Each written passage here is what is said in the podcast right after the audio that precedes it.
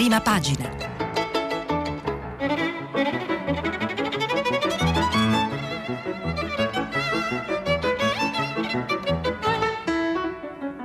Questa settimana i giornali sono letti e commentati da Francesca Sforza, giornalista del quotidiano La Stampa.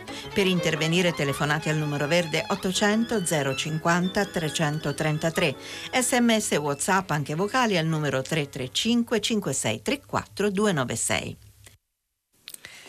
Bentrovati a questa nuova puntata di prima pagina. Oggi è venerdì 24 luglio e i quotidiani eh, lavorano su diversi argomenti e molta attenzione ovviamente ai fatti di Piacenza su cui torniamo, ma anche eh, sull'onda lunga eh, delle mh, mm, decisioni prese a Bruxelles. Mh, diciamo ci sono tantissimi contributi, vorrei dire in qualche caso anche anche creativi, di idee, di proposte. Eh, si vede che insomma siamo un paese che eh, ha voglia di anche inventarsi cose e ne parleremo nel corso di questa rassegna stampa. E ci sono anche, mh, oggi vorrei cercare di dare anche un po' più di spazio a quanto accade nel mondo perché eh, non che eh, insomma l'esperienza di Bruxelles è in realtà un'esperienza piuttosto globale abbiamo visto, ma ci sono anche altre forze in campo, in particolare America e Cina, su cui eh, spero abbiamo modo di intrattenerci. E cominciamo con eh, la storia di, di, di, Piacenza, sì, perché eh, sono solo l'inizio i sei carabinieri arrestati e la caserma di Piacenza sequestrata con le accuse di traffico, spaccio di stupefacenti, ricettazione, estorsione, arresto illegale, tortura, lesioni e abuso d'ufficio queste. Ehm, le accuse. Adesso la Procura indaga sulla catena di comando. Ecco, a questo proposito vorrei eh, leggere il ehm, commento di Saviano, di Roberto Saviano su Repubblica, I criminali in divisa e l'ombra dei clan, tra l'altro Gomorra, eh, il suo celebre libro, è stato citato in questa occasione in una specie di ritorno no? mm, anche di quel dibattito eh, che faceva spesso anche mh, mm, di, questo, eh, di questo libro un fenomeno di emulazione. È una delle vicende più gravi della storia della Repubblica, quella che riguarda la caserma Levante di Piacenza. Guardo le foto dei carabinieri coinvolti, si atteggiano come rapper con carta moneta in mano.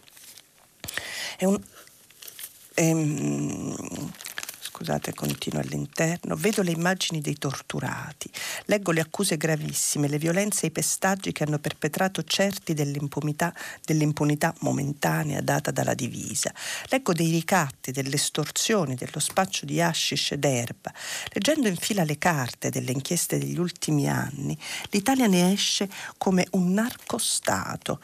Vivo tra carabinieri da quasi 14 anni e quindi, sen- quindi sento di dover urlare agli arrestati arrestati e indagati Giuseppe Montella, Salvatore Cappellano, Angelo Esposito, Giacomo Falanga, Daniele Spagnolo, Marco Orlando, Stefano Bezzeccheri, non siete carabinieri. Se le accuse saranno confermate, vorrà dire che questi individui non solo hanno tradito il giuramento fatto alla Repubblica, ma hanno sputato, stuprato, violato ogni donna e uomo che decidendo di essere carabiniere raccoglie su di sé una scelta di vita complicata e di responsabilità. La storia di Piacenza, continua Saviano questa mattina su Repubblica, apre delle riflessioni. La prima, la legalizzazione delle droghe leggere. Legalizzare è l'unica strada per fermare un traffico infinito su cui si fonda il segmento iniziale di ogni, e ripeto, ogni gruppo criminale. Fermare il traffico delle droghe leggere è facile, basta legalizzare. Legalizzare significa bloccare sul nascere molti gruppi criminali che non riuscirebbero a fare il salto di qualità verso il traffico di cocaina e su altri tipi di attività criminali senza partire dallo spaccio di hashish e marijuana. La seconda questione, l'immigrazione. Nella caserma di Piacenza si muovono certi, est- si muovono certi che essere violenti con gli immigrati non porterà nessun danno, anzi sanno che un immigrato, ancor più se con precedenti penali, non avrebbe possibilità di essere creduto se dovesse denunciare torture. L'idea che arrestare significhi risolvere, eradicare il problema, errore cavalcato dai populismi, ci porta alla terza questione, i superiori. Come riuscivano a nascondere quanto facevano questi carabinieri? Ricordiamo che i fatti di Piacenza andavano avanti da tre anni. Le voci delle loro violenze, continua Saviano questa mattina su Repubblica, circolavano da tempo in città. Le loro auto di lusso erano chiaramente incompatibili con i loro stipendi. Perché la loro condotta veniva tollerata? Semplice, il clan dei carabinieri si tutelava con il numero elevato di arresti, portavano risultati quantificabili e questo serve a fare carriera e serve alla politica per fare facile comunicazione. Chi totalizza più arresti è il migliore, viene in qualche modo protetto. La quarta questione, l'andrangheta, ciò su cui non si è posta abbastanza attenzione è che è difficile credere che si possa costruire un'organizzazione come hanno fatto questi carabinieri infedeli senza l'alleanza e l'accordo con l'Endrine.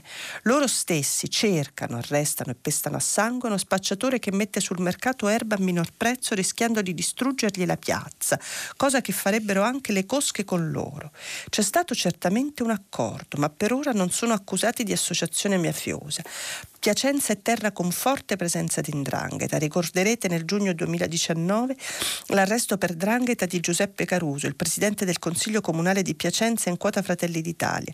È pensabile che li abbiano lasciati fare i clan.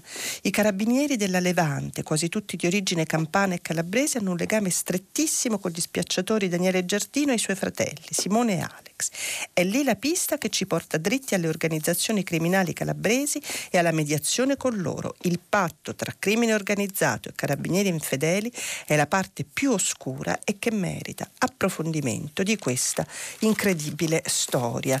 È sempre interessante Roberto Saviano, eh, direi sia per le analisi ma anche appunto per l'approccio po' giornalistico alla vicenda. Obiettivamente questo eh, riflesso sull'andrangheta eh, non avevo avuto modo di vederlo né di ascoltarlo durante le riflessioni ieri in televisione. Mm, ma insomma eh, sono diverse le opinioni, per esempio Vittorio Feltri sul libero scrive, eh, appunto definisce ovviamente una storiaccia, quella dei casermi, della caserma dei carabinieri eh, di Piacenza e ricorda tuttavia aspettiamo il giudizio della magistratura per emettere condanne sulla base del sentito dire, insomma serve prudenza, allorché c'è di mezzo la violazione della legge, le responsabilità vanno verificate perfino nei dettagli prima di sentenziare.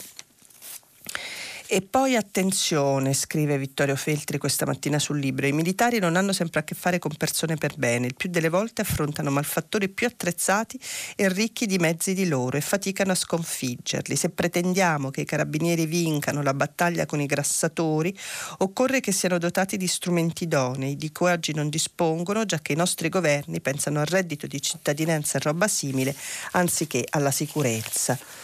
Ehm, Vittorio Feltri quindi eh, coglie l'occasione eh, per criticare eh, il governo in questa circostanza. Ehm, volevo reggervi però anche un altro aspetto eh, su questa vicenda. Oggi c'è un'intervista sulla stampa alla madre eh, del, eh, di Giuseppe Montella, diciamo il carabiniere indicato come un po' il cervello dell'operazione. Ehm, l'ha intervistata Fabio, Fabio, Poletti sulla stampa, inviato a Gragnano Trebbiense, appunto eh, in provincia di Piacenza. E, ehm, e, ehm, la signora Giuseppina eh, vabbè, racconta un po' qui, eh, mamma Giuseppina non ci sta, tirano fuori Gomorra perché veniamo da Napoli, se Peppe era di Piacenza non lo dicevano che era Gomorra, mio figlio si stava laureando in giurisprudenza, un bravo ragazzo, io non ci credo a tutte quelle storie che ho sentito in televisione, ma se venisse fuori che tutto era vero è giusto che mio figlio paghi per quello che ha fatto certo.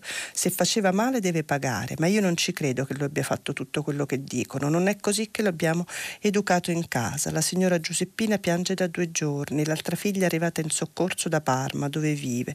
Il padre, invalido civile, 40 anni a guidare gli autobus di Napoli, si muove in giardino agitando il bastone bianco. Nemmeno lui vuole credere alla storia di Gomorra. Eccola qui la villa con piscina. Ho venduto due case per comprarla. La piscina è pure usata. I lavori li ha fatti mio genero che fatica tutto il giorno con le scavatrici. Abbiamo tutto intestato a Giuseppe perché era meglio e più comodo. Questi genitori, la madre che difende appunto il figlio e sostiene che eh, fosse nel mirino in quanto napoletano. E, ehm, vorrei eh, concludere questa eh, carrellata, insomma tutti i giornali eh, ne parlano, ma volevo lasciare spazio anche ad altri argomenti. su Piacenza eh, scrive, interviene anche il riformista che a pagina 7 parte eh, in un, um, individua un altro aspetto dell'inchiesta di Piacenza tra finanza e carabinieri, guerra totale per il potere. Anche l'arma dei carabinieri è il suo Frank Serpico, scrive Paolo Comi questa mattina sul Riformista. Il maggiore Rocco Papaleo, comandante della compagnia di, Creo, di Cremona, sarebbe stato lui, come affermato dagli inquirenti, a dare il via con le sue dichiarazioni all'indagine Odisseus, conclusasi con la maxi retata. Chi ha avuto modo di parlare in queste ore con Papaleo ha però ascoltato una storia molto diversa.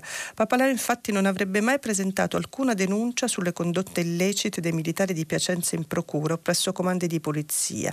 Secondo quanto appreso da riformista, nei mesi scorsi Papaleo avrebbe invece ricevuto l'invito da parte di altri operatori di polizia di svolgere indagini sui suoi ex dipendenti. Papaleo avrebbe declinato la proposta senza farne poi cenno coi suoi superiori, ma non solo solo, durante le indagini, qui il condizionale lascia il campo all'indicativo, non è mai stato interrogato come per- persona interrogata, eh, scusate, come eh, persona informata sui fatti. Questo dettaglio, non proprio insignificante, prelude altre anomalie nella conduzione dell'inchiesta. Un articolo piuttosto lungo, ma direi interessante, eh, di Paolo Comi questa mattina eh, sul Riformista, in cui si ehm, individua uno scontro sull'accesso all'archivio centrale dei rapporti rapporti finanziari gestito dalla Banca d'Italia e, e, e, e, definisce debole la risposta del comandante Nistri agli arresti di mercoledì. E, sempre sul riformista, Iuri Maria Prado commenta ehm, un argomento che abbiamo visto rimbalzare ieri anche nelle parole di Ilaria Cucchi, ma quali me le marce? La tortura di Stato è la norma.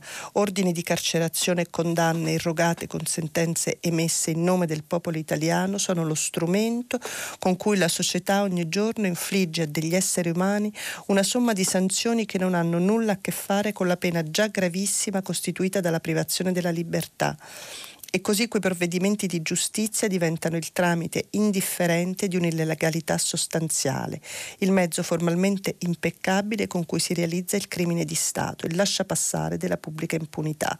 Non servono indagini e denunce per far emergere la realtà del nostro sistema carcerario, perché è una realtà conosciuta, e non servono condanne che dal pulpito della giustizia europea continuano a fioccare senza che cambi mai nulla e senza che lo Stato italiano, questo delinquente abituale, ritenga di adeguarvi. Si serve una classe di dirigente per opporsi a questo schifo senza curarsi del consenso al rischio. Così Iuri Maria Prado sul riformista a proposito della tortura di Stato.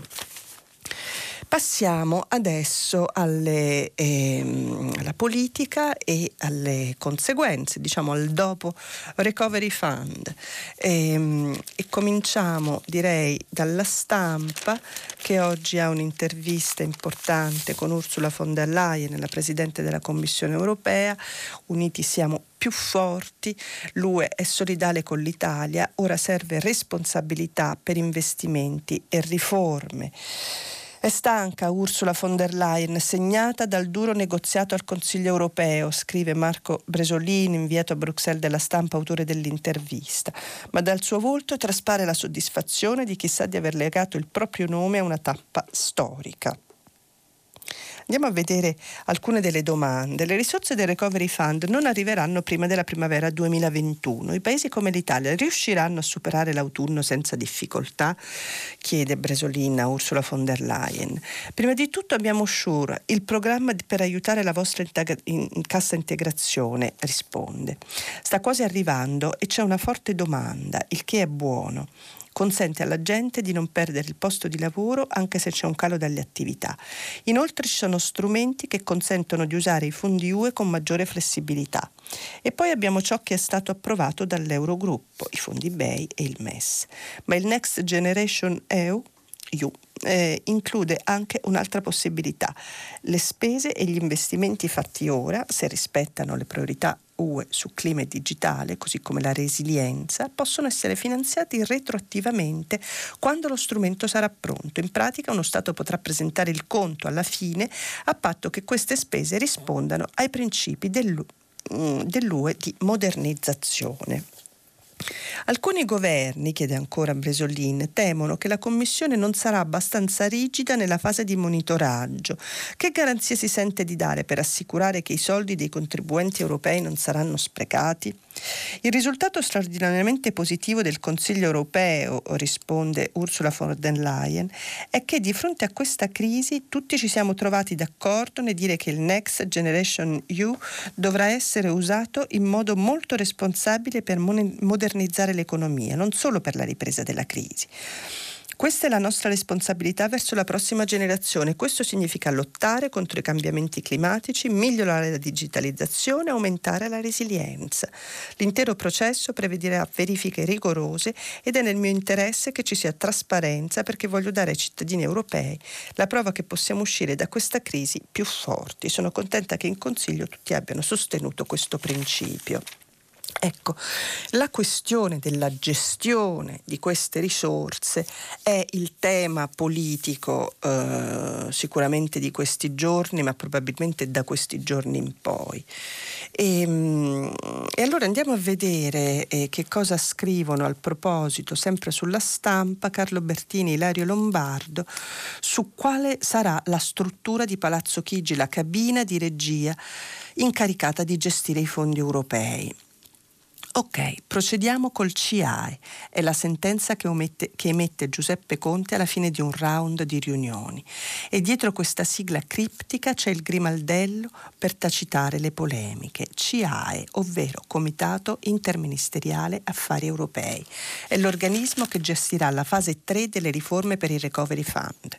Così ha deciso il Premier assieme ai capi di legazione di maggioranza per spegnere sul nascere i veleni che in 48 ore rischiavano rischiavano di intossicare il capitale di ottimismo incassato insieme ai 209 miliardi di euro del Fondo europeo. Complice una risposta data all'alba ai giornalisti, Conte aveva accennato a una task force. Apriti cielo, per due giorni non si è parlato d'altro. E, ehm, non c'è nessuna task force, la struttura esiste già, aveva detto ehm, Palazzo Chigi. Riapriti cielo. Conte viene accusato di voler mettere tutti i poteri nella mano di uno solo. A sua difesa scese, eh, scende Alessandro Di Battista, i soldi deve gestirli lui. Luigi Di Maio, che in un primo momento era sembrato partecipare all'assedio a Conte, nicchia. Il Premier aveva due opzioni, il CIAE e Strategia Italia, entrambe strutture già presenti a Palazzo Chigi e che non hanno necessità di un decreto per essere avviate. La seconda era nata ai tempi delle prime promesse eh, di Movimento 5 Stelle e Lega sulle riforme e i grandi cantieri ma la scelta alla fine è caduta sul comitato istituito da Mario Monti nel 2012 e presieduto dal Premier. In realtà al suo fianco a coordinare davvero i lavori ci sarà Enzo Amendola. Il ministro per gli affari europei del PD si è conquistato i galloni sul campo nelle lunghe e faticose notte del negoziato di Bruxelles. Il CIAE finora è stato una specie di consiglio dei ministri per le questioni europee e di fatto Amendola, che ha la delega a convocare e presiedere l'organismo, avrà quasi un ruolo da vice premier sul piano del rilancio bilancio da completare nei prossimi mesi. Al tavolo siederà anche Di Maio da Ministro degli Esteri e ovviamente il Ministro del Tesoro Roberto Gualtieri, che materialmente terrà in mano il portafogli dei miliardi europei. Una composizione che rispetta anche gli equilibri tra i due principali partiti di maggioranza e attraverso gli inviti a regioni e comuni garantisce rappresentanza agli enti locali. Ecco, così eh, Carlo Bertini e Ilario Lombardo questa mattina sulla stampa in un articolo dal titolo Conte sceglie il comitato UE, il timone va ad Amendola, che racconta un pochino come sarà costruita questa cabina di regia, il cui compito sappiamo sarà molto eh, gravoso. E, ehm, sempre sulle eh, questioni europee abbiamo anche il contributo di eh, Paolo Gentiloni che interviene su Repubblica in un'intervista e ehm, di nuovo, eh, tornando a una polemica a proposito del MES eh, che abbiamo già visto sollevarsi in questi giorni, che non è destinata a chiudersi, ehm, in attesa dei fondi consiglierebbe al governo di accedere ai 36 miliardi del MES. Il pacchetto è composto da 390 miliardi del recovery di aiuti a fondo perso, 360 miliardi di prestiti sempre del recovery e poi dei crediti agevolati del MES e di Sure, rispettivamente veramente fino a 240 e 100 miliardi. In tutto 700 miliardi di prestiti. Se c'è un paese in Europa che può trarre vantaggio da questi prestiti è l'Italia e all'interno di questo pacchetto uno strumento è già disponibile, ovvero il MES. Abbiamo eliminato dalle sue linee di credito le vecchie condizionalità macroeconomiche e ora è chiaramente vantaggioso per un paese con i tassi di interesse come quelli italiani, ma la decisione ovviamente non si prende a Bruxelles. Già non si prende a Bruxelles, si prende in Italia, abbiamo, appunto, abbiamo visto visto la costruzione della cabina di regia e, e mh, ci piace ricordare anche perché tutti i giornali eh, in qualche forma lo citano o lo dicono il, ehm, una dichiarazione eh, del presidente eh, della Camera mh, Roberto Fico eh, che ieri durante la cerimonia del ventaglio ha detto il Parlamento è già la task force del popolo quindi eh, sarà comunque il Parlamento ad avere eh, la parola definitiva. Sulla, eh, sulle riforme eh, volevo segnalare anche eh, alcuni commenti, ad esempio quello di Elsa Fornero che ehm, sulla stampa sempre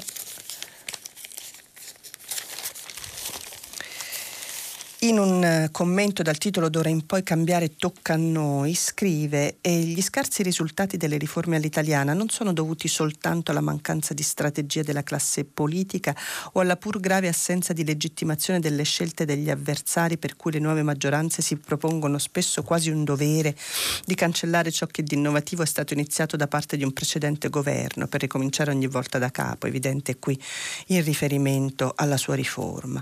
È mancato il riconoscimento popolare popolare delle ragioni delle riforme, del necessario ma virtuoso scambio tra sacrifici correnti e benefici futuri. Questo mi sembra un punto ora al di là della... Mm, eh, della personalizzazione inevitabile che Elsa Fornero ne fa, eh, un punto su cui ragionare. È prevalsa la convinzione diffusa che le riforme siano fatte a beneficio dell'estero, della grande finanza, di centri di potere malefici occulti e comportino solo rinunce e non anche vantaggi, visto l'inevitabile sfasamento temporale tra le prime secondi. Da tutto ciò emerge che il noi riguarda veramente tutti i cittadini, uomini e donne, giovani e anziani, lavoratori e dipendenti.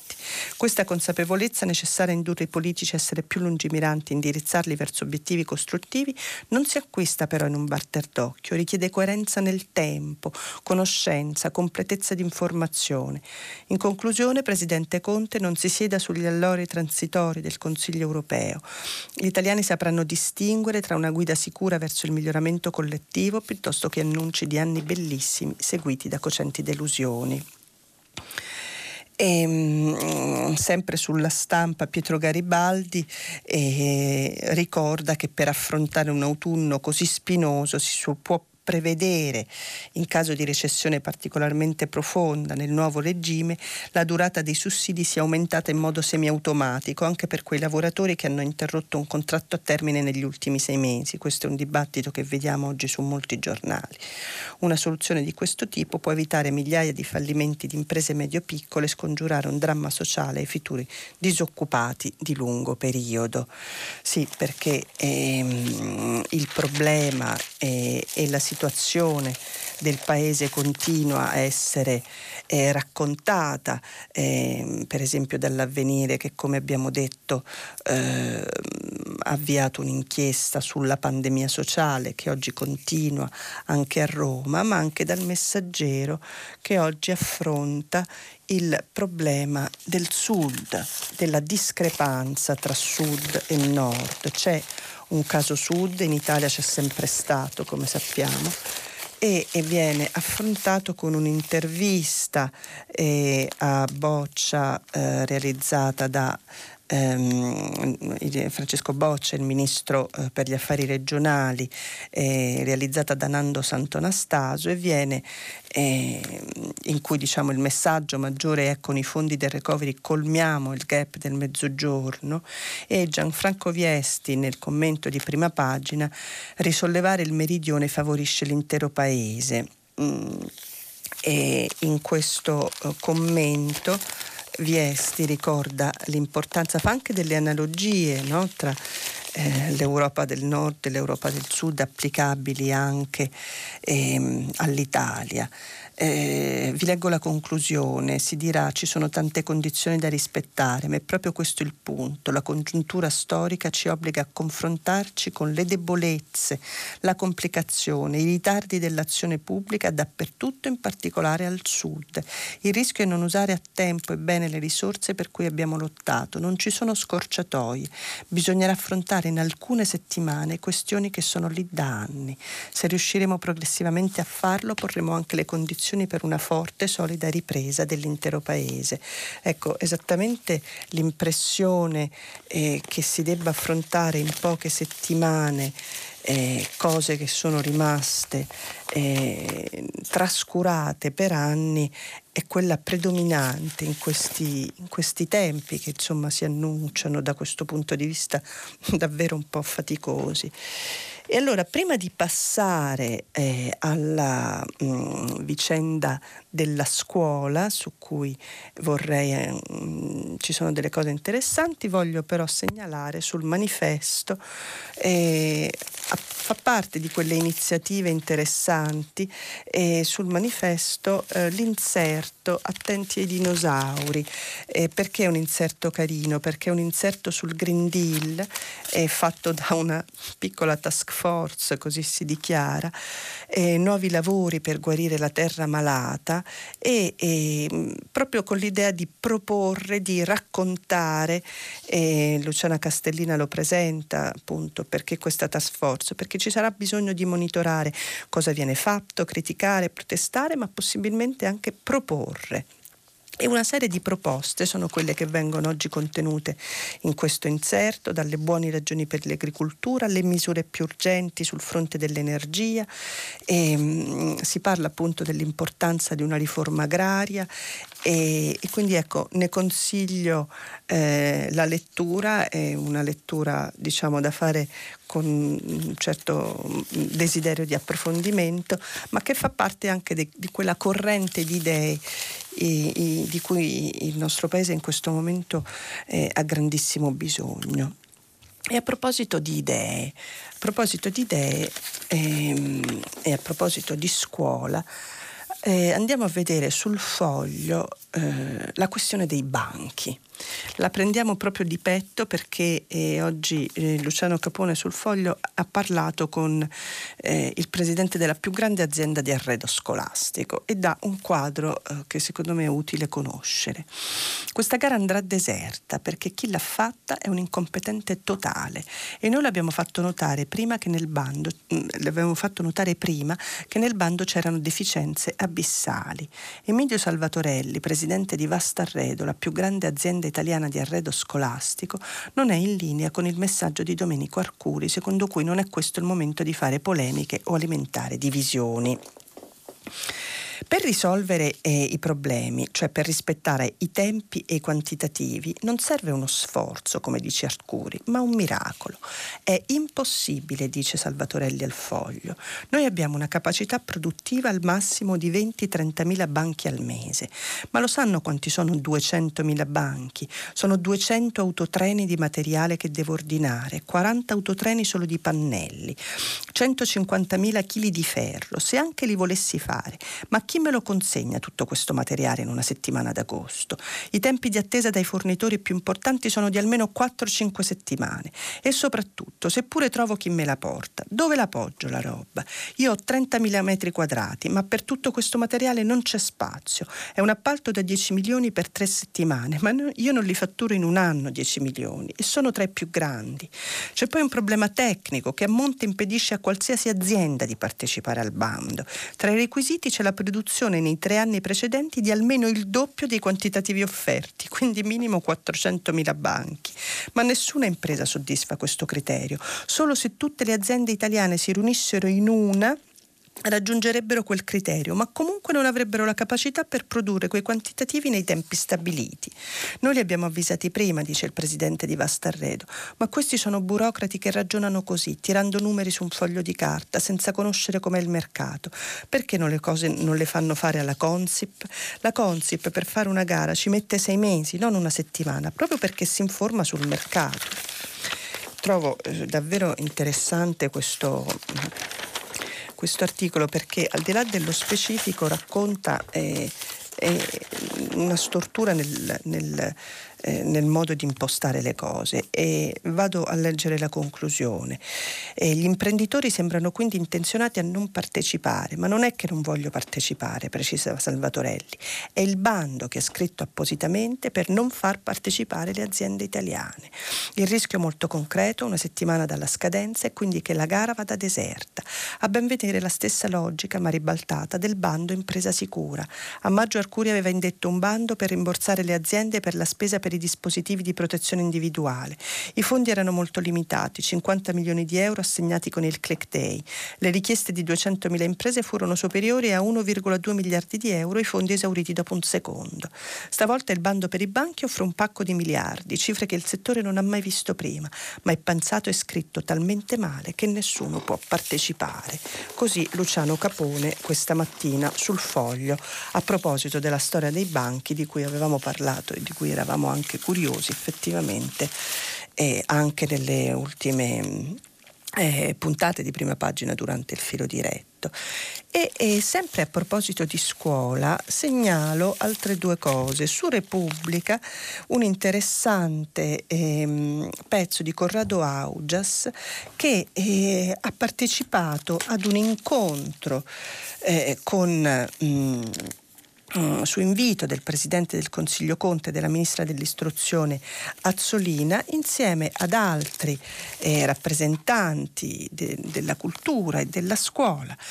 Chissà che non possa rivelarsi di qualche utilità l'incontro di ieri mattina a Palazzo Chigi sul problematico tema della scuola, scrive Corrado Augias questa mattina su Repubblica.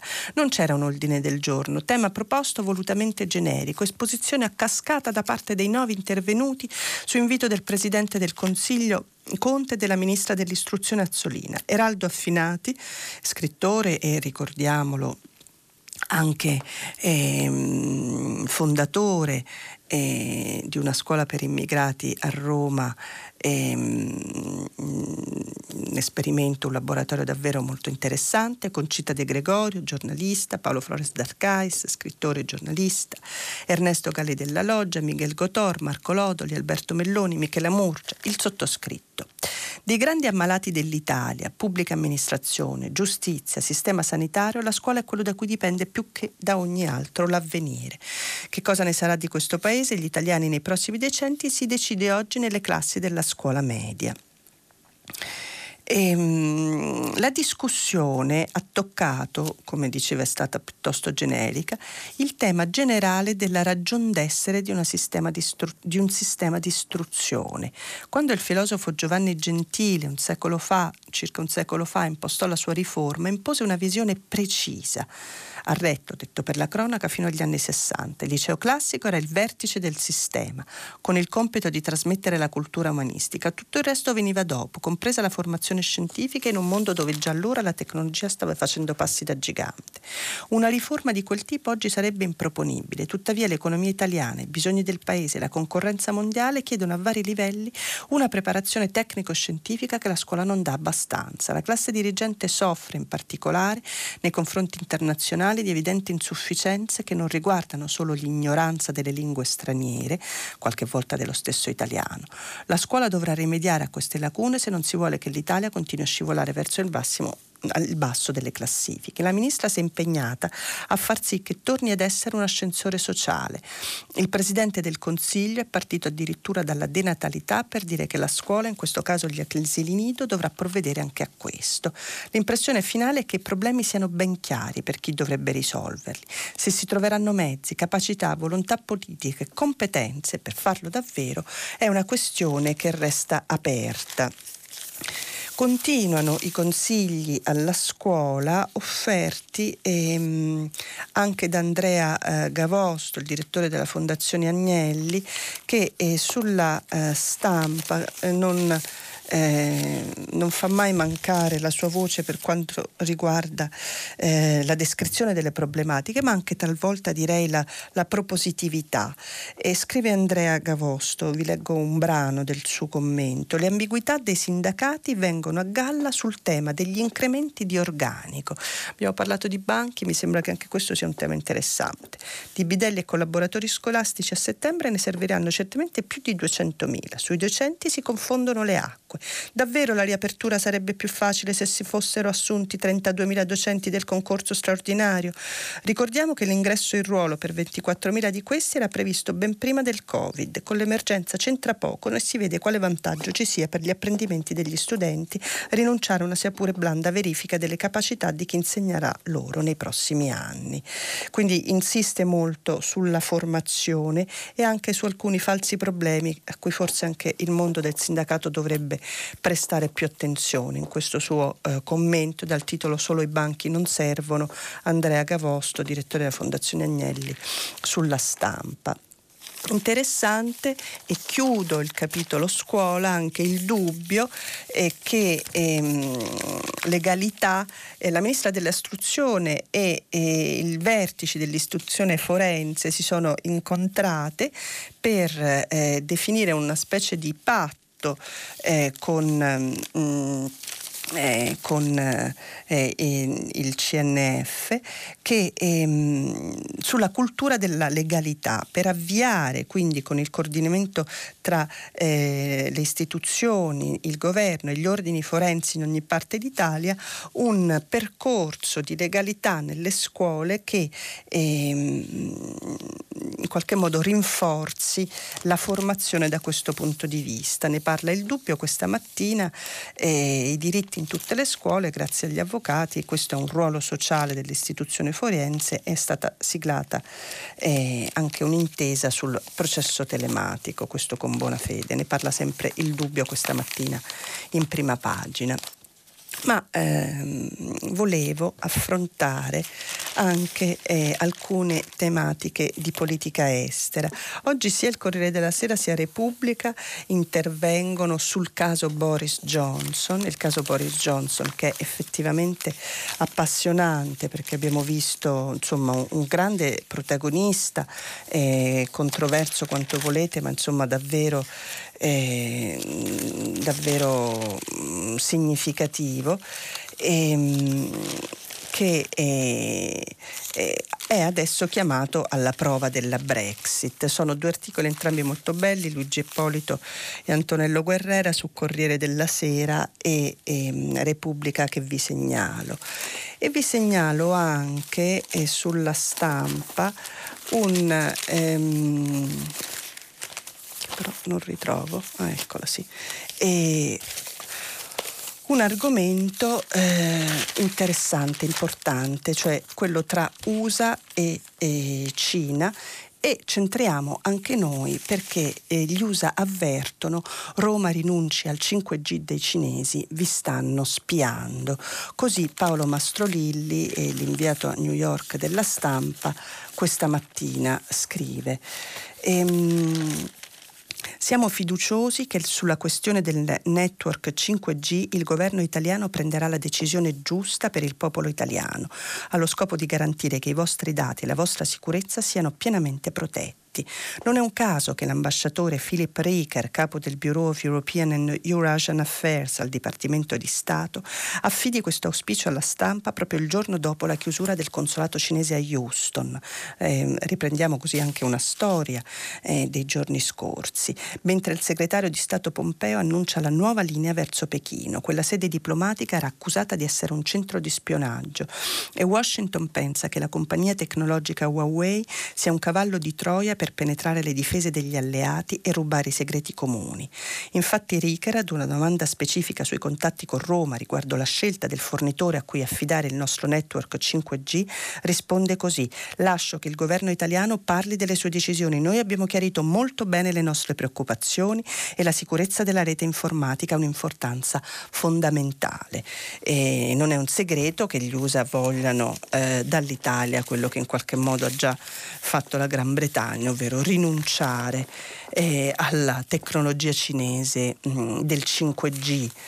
Eh, ma voglio segnalarvi, eh, sempre sulla stampa, che oggi ha delle pagine di esteri, come spesso accade, eh, piuttosto interessanti, ehm, il racconto per l'isola di Mediterraneo che forse eh, molti ricorderanno dal film, d'avamposto sperduto e dal dubbio valore strategico, a parte la bellezza mozzafiato, Castellorizo si è ritrovato di colpo al centro di una battaglia navale che ha riportato le lancette indietro di quasi un secolo. Attorno all'isola dell'indimenticabile Mediterraneo si sono concentrate le fotte di Grecia e Turchia.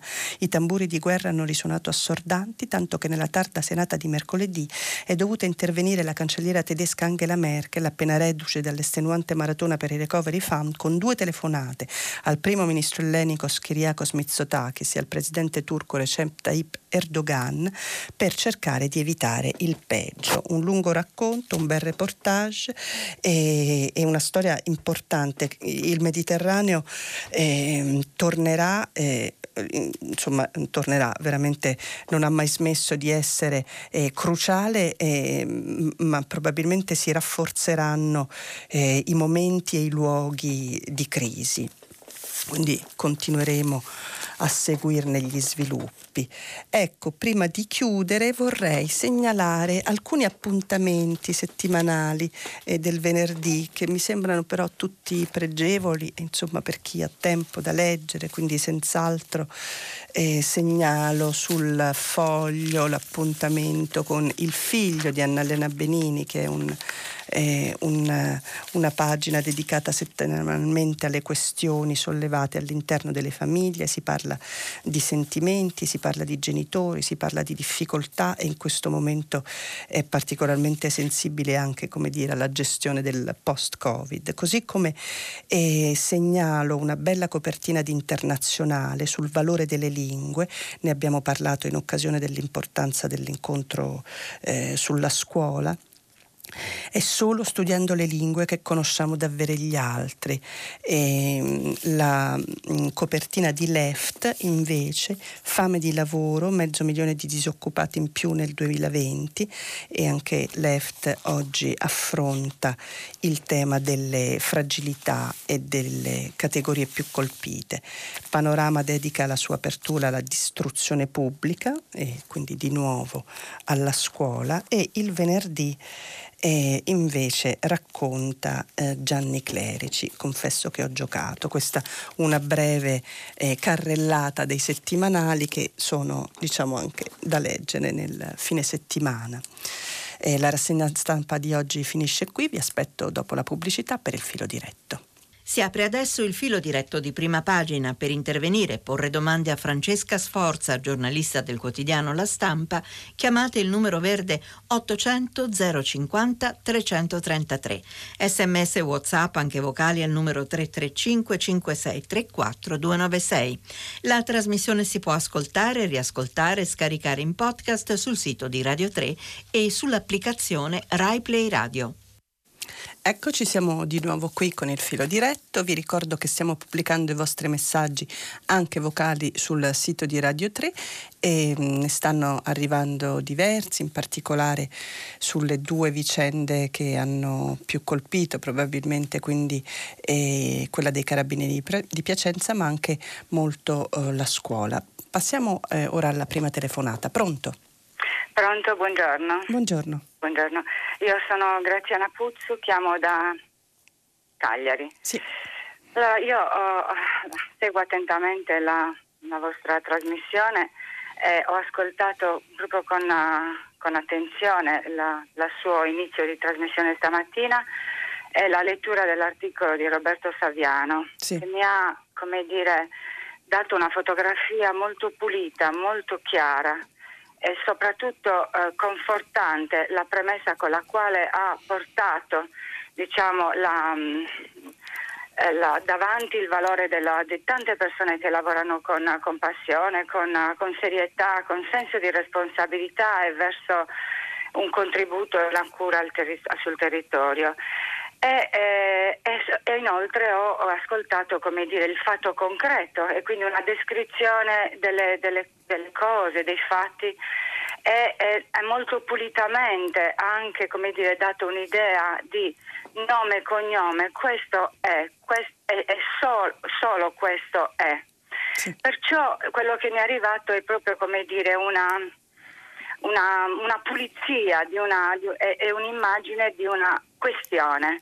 Dopo lei ha letto l'articolo di Feltri, immediatamente sono andata verso una confusione e eh, mi sono proiettata perché la, la, la, cosa che mi è rimasta è stato reddito di cittadinanza e allora mi sono immediatamente catapultata proprio perché anche per deformazione professionale in quanto operatrice sociale eh, mi sono catapultata e immedesimata in un giovane o in una giovane di 20 anni e questo mi ha agitato tantissimo fare questo perché penso che i ragazzi abbiano bisogno come dire, di essere presi per mano e accompagnati nelle scelte, ovvero sia se un ragazzo cioè, se, penso che sia molto importante che i ragazzi abbiano chiaro e pulito e pulita il messaggio da parte di noi adulti dov'è l'ombra, dov'è l'aspetto torbido e dov'è anche l'aspetto mh, mm, di onestà, di, di, di, di costruzione, di, vitalità e cioè lei valore. trovava che l'indicazione sul reddito di cittadinanza fosse... Ehm, eh, non ho capito fosse lesiva del... Sì, assolutamente, non solo fuorviante, fuorviante. non solo okay. fuorviante, sì, ma anche come dire un qualcosa di molto pericoloso nella eh, determinazione di una confusione e di un alimentare una ehm, difficoltà di, di, di, di scelta sì, ecco, da sì. parte dei nostri figli. Questo mi preoccupa tantissimo. È un'operazione che noi facciamo noi adulti ed è un'operazione di distruttività, di violenza e di confusione. Questo mi premeva sottolineare. Sì, immagino che appunto lei fosse eh, critica anche, insomma, se posso esplicitare forse meglio il suo pensiero con la, la, il tipo di argomentazione usata da Vittorio Feltri eh, nel suo commento dal titolo Non trattiamo tutti i carabinieri da delinquenti, che è poi appunto anche eh, l'incipit eh, di Saviano, sebbene le due cose hanno due approdi diversi. E l'approdo sicuramente di Feltri è che eh, diciamo, eh, a differenza eh, di Saviano è anche mh, ama, insomma, è un polemista e quindi eh, guarda le cose anche dal punto di vista eh, del, mh, della polemica politica, coglie alla fine l'occasione, ricorda sicuramente insomma, eh, correttamente l'importanza di aspettare il giudizio della magistratura. Ehm, e, e, e, e chiede insomma mh, eh, di eh, dotare eh, i militari di mh, mm, strumenti più idonei. Questa un pochino la sua tesi. una tesi che appunto si conclude con una, eh, con una battuta contro il governo. Ma eh, diciamo al di là della polemica, ehm, che eh, appunto fa parte del nostro panorama politico, direi in modo cronico, eh, trovo che ehm, in, in, nei due articoli, ancorché molto diversi, perché scritti da due prospettive diverse, eh, sia eh, emerga un dato comune, ovvero e, e, credo che sia anche un dato penetrato eh, anche con una certa velocità nell'opinione pubblica italiana su questa storia, che qui non si tratta di essere dalla parte dei carabinieri o contro i carabinieri, si tratta di individuare, perché eh, neanche Saviano, che pure fa una denuncia molto circostanziata, eh, eh, si mette contro i carabinieri, anzi dice proprio, chiamandoli per nome eh, a questi, eh, a, questi, sei arrestati, voi non siete carabinieri. E, allora credo che il punto sia ehm, invece individuare eh, un problema interno eh, alle istituzioni, perché qui i tempi, eh, il, i tempi di questa, eh, in cui si sono prolungati questi, questi atti delittuosi lasciano eh, vedere come ci siano delle logiche sbagliate all'interno dell'arma eh, che è nell'interesse stesso dell'arma risolvere. E questo è un po', se vogliamo, l'approccio che ha avuto Ilaria Cucchi Cucchi nella sua battaglia ha aiutato lo Stato ad essere più coerente con il suo eh, eh, mandato, con la sua missione, con la sua necessità di incarnare appunto il diritto. E l'ha fatto andando contro, no? Ecco, questo è quello che attende probabilmente anche l'arma dei carabinieri a questo punto per fare eh, del bene a se stessa deve andare contro una parte di se stessa, perché qui ci sono delle eh, connivenze e delle responsabilità che eh, non possono essere isolate e non possono essere, come anche ricordava il riformista, ne abbiamo letto un pezzo questa mattina, eh, collocate nella retorica delle mele marce. Passiamo a un'altra telefonata. Pronto? Pronto? Buongiorno. Buongiorno, sono Odetta e telefono dalla provincia di Ferrara. Sì. Io volevo fare un intervento sulla scuola. Sì. Per quanto ho sentito, lei ha letto degli articoli su Repubblica eh, dell'incontro informale che è stato fatto su, con tanti personaggi sì. per discutere sulla scuola con la ministra Azzolina. Sì. Ecco, io volevo dare modestamente il mio contributo per quanto riguarda la formazione degli insegnanti. Io ho lavorato nella scuola 40 anni e eh, continuo ad interessarmi di scuola e delle problematiche che ci sono. Allora, una cosa che è stata trascurata finora, al di là dei banchi, dei distanziamenti, della didattica digitale, tutto quello che si è fatto, però c'è una cosa alla base che un problema che esisteva anche prima del lockdown, ma che adesso si è fatto più evidente, ed è eh, la scarsa preparazione nella formazione degli insegnanti nello, nello stile comunicativo e relazionale in classe. Sì nella comprensione e nell'empatia che nell'atteggiamento, uh, nella relazione l'insegnante è capace di mettere per mettersi in sintonia col ragazzo.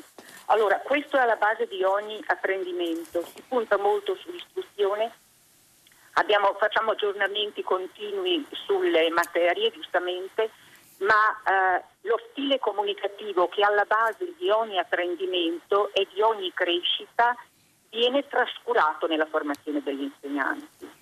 Io sono stata nella scuola elementare per tanti anni e la scuola elementare riconosciuta proprio dal professor Calimberti in una trasmissione alcuni giorni fa che ho rivisto, dice che è l'unica scuola che si fa carico delle emozioni dei bambini, dei problemi della famiglia mentre tutti gli altri ordini di scuola pensano all'istruzione, alle loro materie, quindi parcellizzano questo, questa comunicazione. Allora, io volevo proprio dire che fra i soldi che noi utilizzeremo per la scuola è fondamentale formare gli insegnanti su queste competenze comunicativo-relazionali ci siamo mai chiesti come stanno i nostri ragazzi in classe? Come stanno? La scarsa motivazione che hanno, mi riferisco al padre che diceva che aveva cinque sì. materie certo. l'altro giorno insufficienti.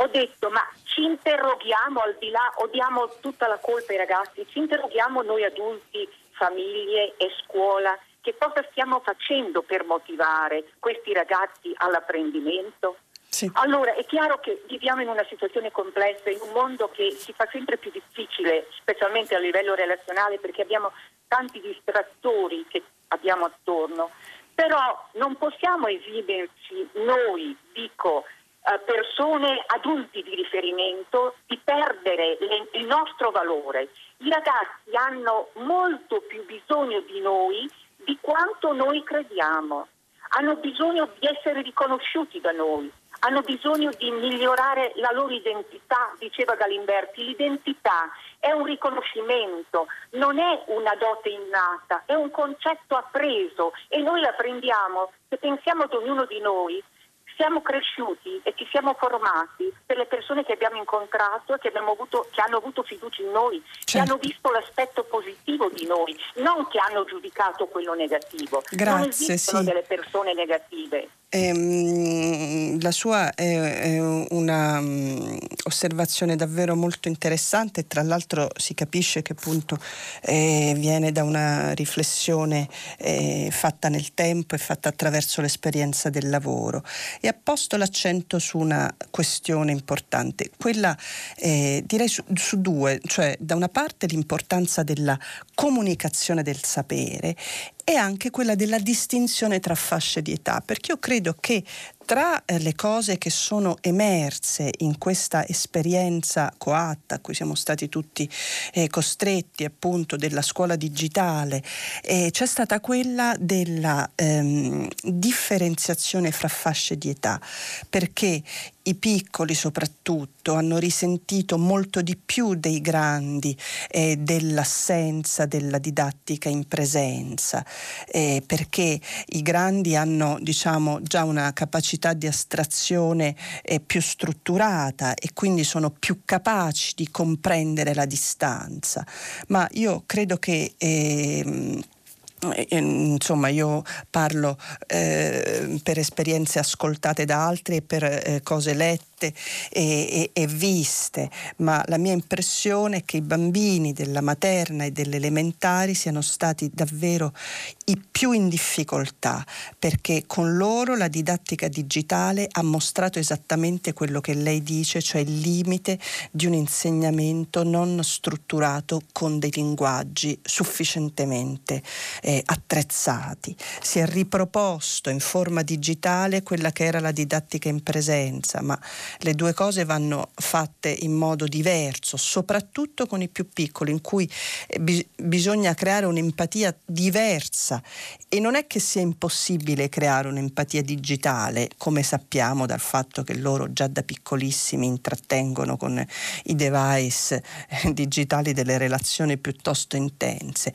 ma mancano a mio avviso e credo che anche lei andasse, la nostra ascoltatrice andasse su questa, mm, su questa linea, le competenze giuste e quindi è corretto secondo me quello che ricordava Andrea Gavosto oggi sulla stampa, cioè l'importanza non è nel, nel pensare ora grandi, eh, alle grandi iniezioni di docenti così, ma cioè ragioniamo anche sul tipo di competenze perché noi andiamo verso un periodo in cui dovremmo affrontare delle differenziazioni, delle distinzioni, delle capacità di, mm, mm, eh, anche di, di, di, reagire con velocità a, a situazioni diverse che esigono competenze, non come dire numeri e, e, pioggia di persone così indistinte. E credo che su questo ci sarà da riflettere e sarà ovviamente faticoso perché il nostro sistema di formazione ha molte carenze. Passiamo a una prossima telefonata. Pronto? Buongiorno Salvatore. Buongiorno. Da Reggio Calabria. Io uh, le volevo fare una domanda. Eh, in questi giorni eh, c'è l'anniversario dei 30 anni dei moti di Reggio moti che non tutti ricordano sono stati eh, sedati con l'intervento dei carri armati, per cui dei moti molto importanti. Mi sembra che sugli organi di informazione se ne parli quasi per nulla. Eh, ho, ho, ho, trovato qualche articolo su qualche eh, giornale locale, però una cosa che noto, sì. eh, diciamo, in città è un argomento che è molto, molto vivo, in modo particolare in questo momento di difficoltà economiche che sta vivendo la Calabria. Sì. Eh, una cosa che mi incuriosisce, a quei tempi eh, diciamo, la delinquenza organizzata ha avuto un ruolo in questi moti o sono stati solo esclusivamente dei moti popolari eh, diciamo, di un, una, determinata, una, determinata, parte politica sì. eh, che, che per o male eh, ne ha approfittato delle difficoltà che stava attraversando la città sarei contento se potrei sentire diciamo, sì, eh, guardi, ehm, sto cercando perché mi pare invece di aver visto che il fatto quotidiano purtroppo non si fa in tempo a, ehm, a citare tutto, però che il fatto quotidiano eh, o ieri o oggi, ora una piccola um, confusione, abbia invece dedicato eh, un, un, un, ricordo a quello che accadde 50 anni fa, eh, all'estate del 1970. Fu una rivolta strana, una rivolta che, eh, che non ha avuto diciamo, tanti precedenti e forse neanche eh, tanti successori, come dire, perché ci furono degli scontri, eh, degli assalti, degli scioperi generali, attentati, una specie di, di guerra civile che ha occupato una città e ci fu appunto scontri contro i carabinieri, contro la polizia. E, tra l'altro appunto credo che ne parlassero in occasione della presenza e ha ragione che è un fatto, insomma, io ora non sono un'esperta, però eh, è un fatto che 50 anni dopo andrebbe eh, ricordato perché raccontano una rivolta di popolo mh, particolare, insomma si trattava di rivendicare per reggere il luogo di capoluogo della Calabria contro Catanzaro, ma c'era di più, c'era eh, oltre le manifestazioni c'era uno scontento profondo e ricordiamo che appunto erano anni in cui eh, si mescolavano davvero eh, le polemiche sui servizi deviati, sulle versioni di destra, sul golpe borghese. Furono anni eh, oscuri e tremendi quelli. E, ha ragione, raccolgo senz'altro, ecco, eh, sono certa che il fatto eh, ne avesse parlato uno forse dei pochi giornali, eh, ma eh, grazie anche alla sua telefonata possiamo dare a tutti la possibilità di andarsi a ricercare delle cose su questa storia, ragione piuttosto dimenticata. Passiamo a un'altra telefonata, pronto? Eh, Marco? Sì, buongiorno. Ah sì, io telefono dalla Carnia, che mm, per chi non la conosce sarebbe la parte montana del Friuli Venezia Giulia. Buongiorno. E, eh, la scorsa settimana Lega Ambiente, come fa dal lontano 2004 ogni estate, ha presentato nelle sette regioni alpine, quindi dalla Liguria fino a Friuli Venezia Giulia, eh, quelle che sono le sue bandiere nere e le bandiere verdi per eh, la gestione dei territori montani. Però sì. purtroppo se ne è parlato poco, ahimè. soprattutto penso sulla stampa, sulla grande stampa nazionale che ospita invece inserzioni pubblicitarie anche della mia regione dove si parla di natura incontaminata, di, di località turistiche eh, che meritano di essere scoperte, visitate e quant'altro. Allora, a me sembra che eh, gli italiani che grazie in qualche modo, tra virgolette, alla pandemia riscopriranno la nostra montagna dovrebbero sapere due cose. Il primo è che molti di questi luoghi che vengono pubblicizzati rischiano di non, pubblicizzati rischiano di non vederli più, perché per esempio da noi ci sono fiumi, interi fiumi che sono desertificati perché l'acqua è stata portata via per uh-huh. fare centrali idroelettriche eh, inutili, no? devastanti dal punto di vista ambientale, perché sono stati spesi dei fondi della tempesta Vaia che hanno livellato completamente gli alvi dei fiumi banalizzando questi luoghi e anche perché molti dei sentieri, delle mulattiere che si addentrano nei boschi rischiano fra, fra un prossimo anno o fra qualche anno di, di sparire perché verranno sostituiti da strade forestali. Allora mi sembra, e chiudo, che la cosa sia interessante da due punti di vista. Il primo è quello dell'ambiente naturale, dei danni che vengono recati agli ambienti delle realtà molto belle.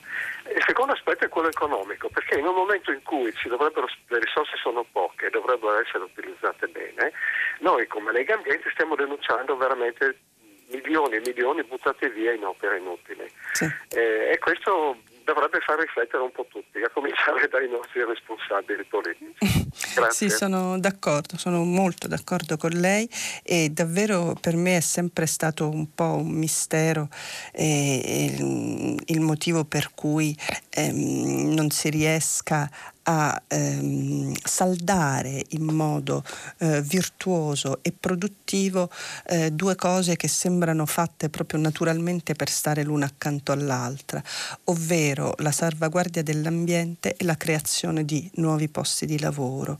Ehm, è un, tra l'altro eh, è, è, un dato riconosciuto appunto dal Green Deal, che non a caso è stato quello su cui ci sono state, eh, come dire, anche in sede europea eh, i, i, più significativi passi indietro, dimostrazione.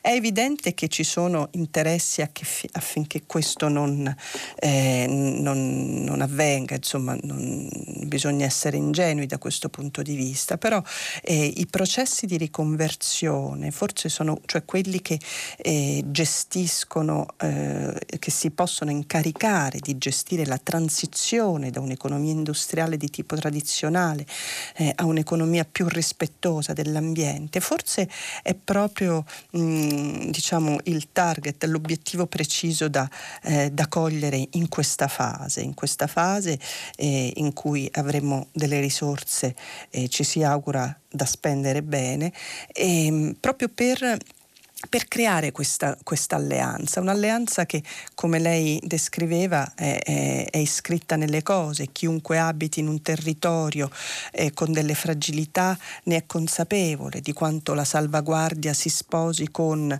eh, la, la, la, manutenzione, eh, la restaurazione, eh, più che con la creazione di nuove cose. No?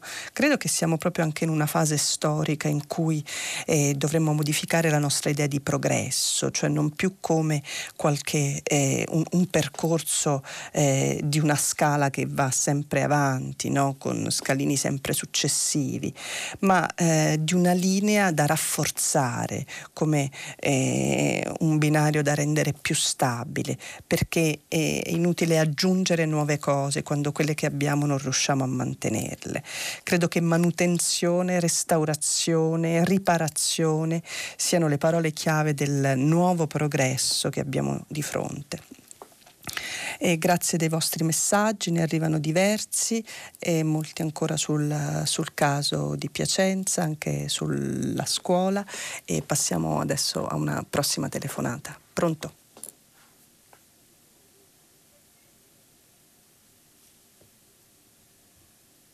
Nel frattempo che dalla regia mi passano la voce, leggo uno dei vostri messaggi a proposito.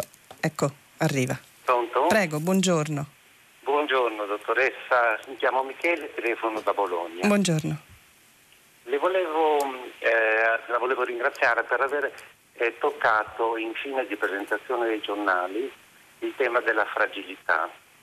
In effetti io faccio parte di una eh, di una rete di genitori e di associazioni che si occupano di persone disabili e volevo attirare l'attenzione sul fatto che si è molto parlato dei problemi giustamente delle RSA, delle residenze per sì. eh, anziani. Non si è mai parlato delle RSD, cioè delle residenze per persone con disabilità. In particolare vorrei toccare il punto delle persone eh, autistiche, le quali eh, vivono degli affetti dei familiari. Al giorno d'oggi ancora le RSD e le persone che sono eh, chiuse nelle RSD non possono essere visitate, non possono ricevere gli affetti dei loro familiari. Eh, c'è anche un contenzioso giuridico da parte della LEDA, l'associazione di persone eh, con disabilità della, della mhm. Lombardia, con la regione eh, a causa di questo questo fatto e della incostituzionalità del privare persone eh, dei loro diritti, del diritto di visita, mentre altre ne possono godere. C'è gente che va al mare, c'è gente che visita altre persone, tranne le persone con disabilità eh, mentale o persone rinchiuse in istituzioni. Questo a noi sembra una discriminazione e siamo abbastanza eh, sconvolti dal fatto che questa crisi abbia portato tutta una serie di, discri- di elementi discriminatori rispetto a tutta una serie di soggetti. Certo. Abbiamo parlato delle persone disabili, possiamo parlare dei cittadini eh, residenti all'estero che in certi paesi non possono rientrare in Italia e non possono avere accesso a mezzi pubblici se arrivano, se arrivano in Italia, cioè ci sono delle pratiche discriminatorie all'interno di cittadini italiani che sono direttamente in contraddizione con la Costituzione. Sì. Quindi mi chiedevo, dal suo punto di vista, perché nessuno delle persone eh, che ci hanno aiutato in questi anni, costituzionalisti, eh, Rodotà, Zagrebeschi, tutte persone che abbiamo ascoltato tante volte difenderci, in questa situazione di pandemia che rischia di essere estesa fino al 31 ottobre, non, non dicano niente. Le persone con disabilità rinchiuse in istituti non hanno diritto di visita. Io la ringrazio. Grazie a lei di questa testimonianza. E, mm, mi pare ieri o l'altro ieri, forse se non vado errata, sulla stampa Gianluca Nicoletti, Gianluca Nicoletti ha scritto un editoriale in prima pagina esattamente su questo tema che lei ha sollevato e, e ehm, e però sono d'accordo con lei che non viene sollevato abbastanza, ma sa in che modo non viene sollevato abbastanza? Non tanto come dire eh, nella denuncia e nell'elenco eh, di eh, categorie di sofferenti ad a- accanto ad altre categorie di sofferenti, perché eh, questo è, è, è, una modalità, come dire, comunicativa che eh, inevitabilmente non crea un'autentica attenzione. Io credo che ehm, eh, non viene sottolineato abbastanza, in questo eh, concordo con lei che Rodotà eh, ci manca molto, ehm, eh, non viene collegata abbastanza l'importanza per tutta la società di salvaguardare le sue fasce più fragili, cioè è nella salvaguardia della fascia fragile che una società si rafforza e voglio dire di più, voglio tentare, grazie alla sua, eh, alla sua mm, suggestione, un salto ancora successivo. È grazie alla salvaguardia delle fragilità che si evitano dei comportamenti così anche violenti e abusanti come quelli che vediamo in questi giorni su altri fronti. Perché quando la fragilità diventa una parte di noi e non una cosa che viene esclusa, espulsa, rigettata, gettata. Eh, ecco che diventa anche meno accettabile eh, il sopruso e l'abuso. Per cui ehm, diciamo, bisognerebbe studiare eh, delle forme, ehm, delle forme mh, diverse più sincere di comunicazione del disagio, delle, delle fragilità e, e probabilmente anche lì di nuovo creare una correlazione stretta tra l'importanza di una società sana che si misura anche e, e direi per dei versi soprattutto da come sa salvaguardare i diritti dei più fragili. Passiamo a una prossima telefonata. Pronto?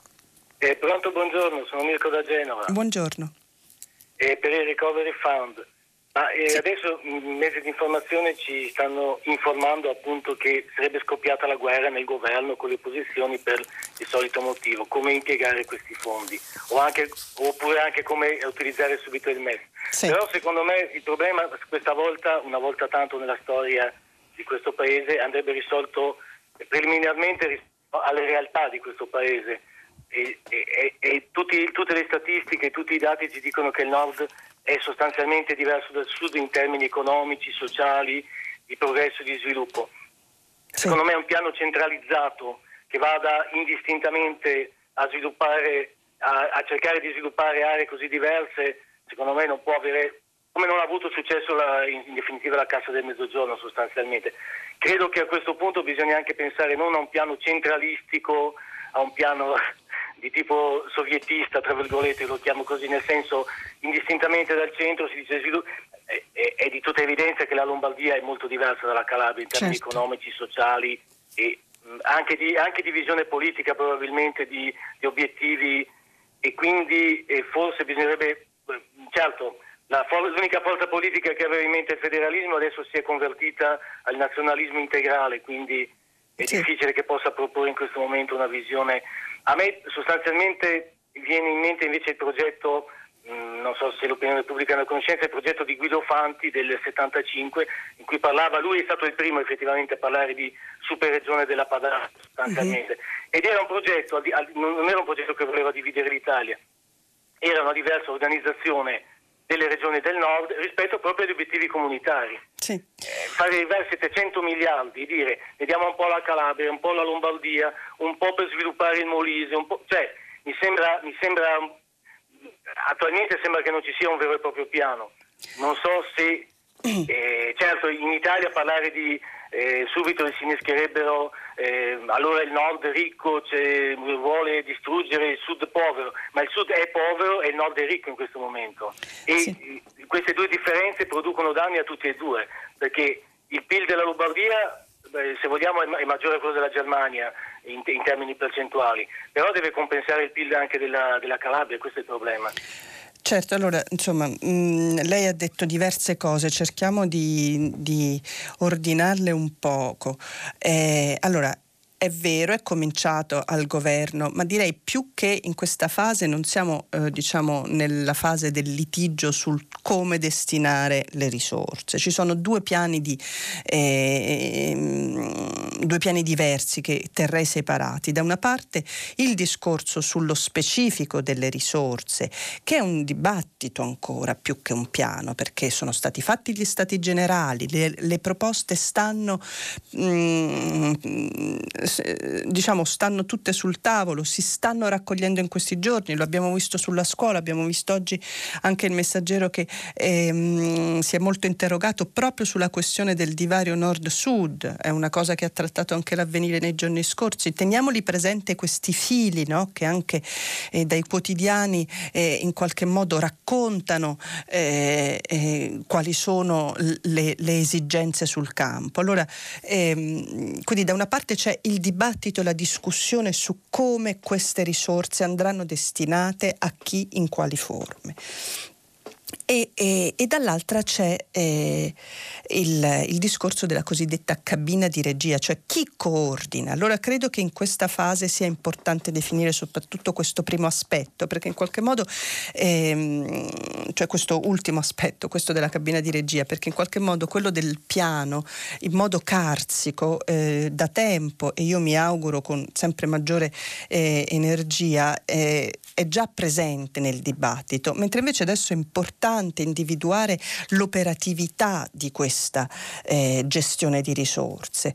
E la cabina di regia a cui ha pensato il Presidente del Consiglio, stando oggi a quanto ci dicono i giornali, è appunto questo CIAE di cui dovrebbero far parte tutti i capi di gabinetto dei ministeri interessati, al cui eh, vertice dovrebbe esserci il Ministro degli Affari Europei Enzo Amendola, tra l'altro uomo del Sud, che, che con grande esperienza eh, a Bruxelles, lo abbiamo visto insomma in prima fila tra i negoziatori. Allora il punto è creare adesso un'importante struttura che, eh, che, faccia funzionare questa cabina di regia e poi riflettere su quello che era diciamo, la seconda parte del suo discorso sulle discrepanze, delle discrepanze che hanno origini antiche su cui davvero discettare eh, adesso sarebbe, significherebbe inevitabilmente cadere eh, un po' nel, nel, nel luogo comune.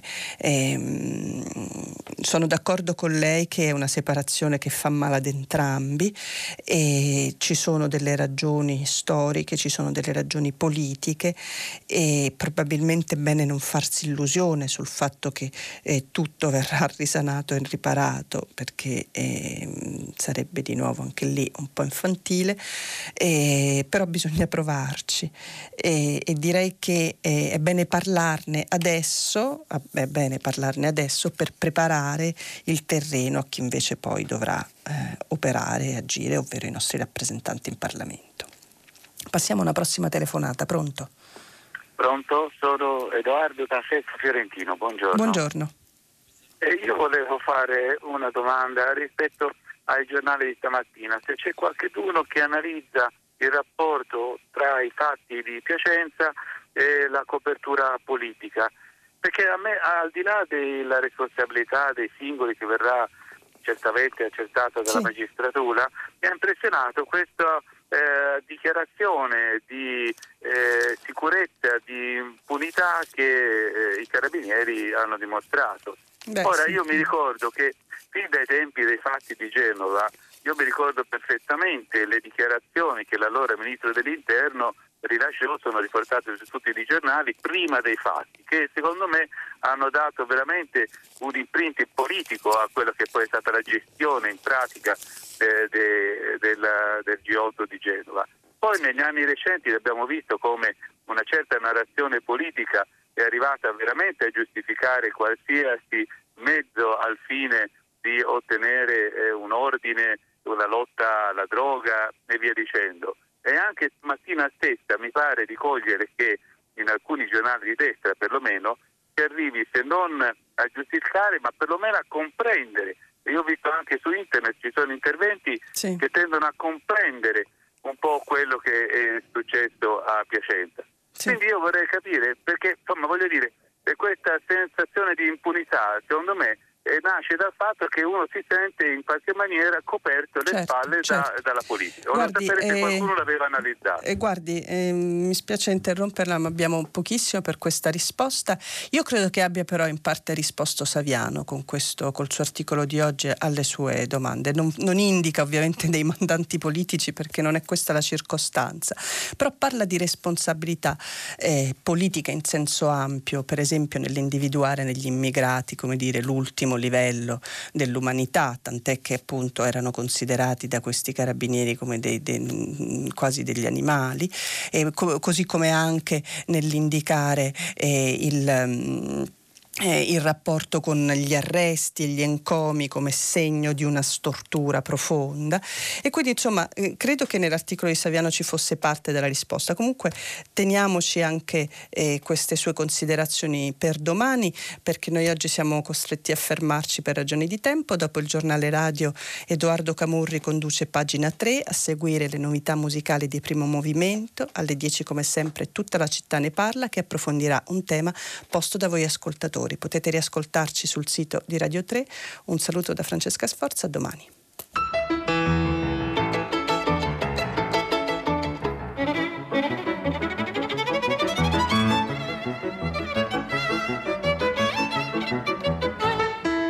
Francesca Sforza, giornalista del quotidiano La Stampa, ha letto e commentato i giornali di oggi. Prima pagina è un programma a cura di Cristiana Castellotti. In redazione Maria Chiara Beranec, Natascia Cerqueti, Manuel De Lucia, Cettina Flaccavento, Michela Mancini. Posta elettronica, prima pagina chiocciolarai.it. La trasmissione si può ascoltare, riascoltare e scaricare in podcast sul sito di Radio 3 e sull'applicazione Rai Play Radio.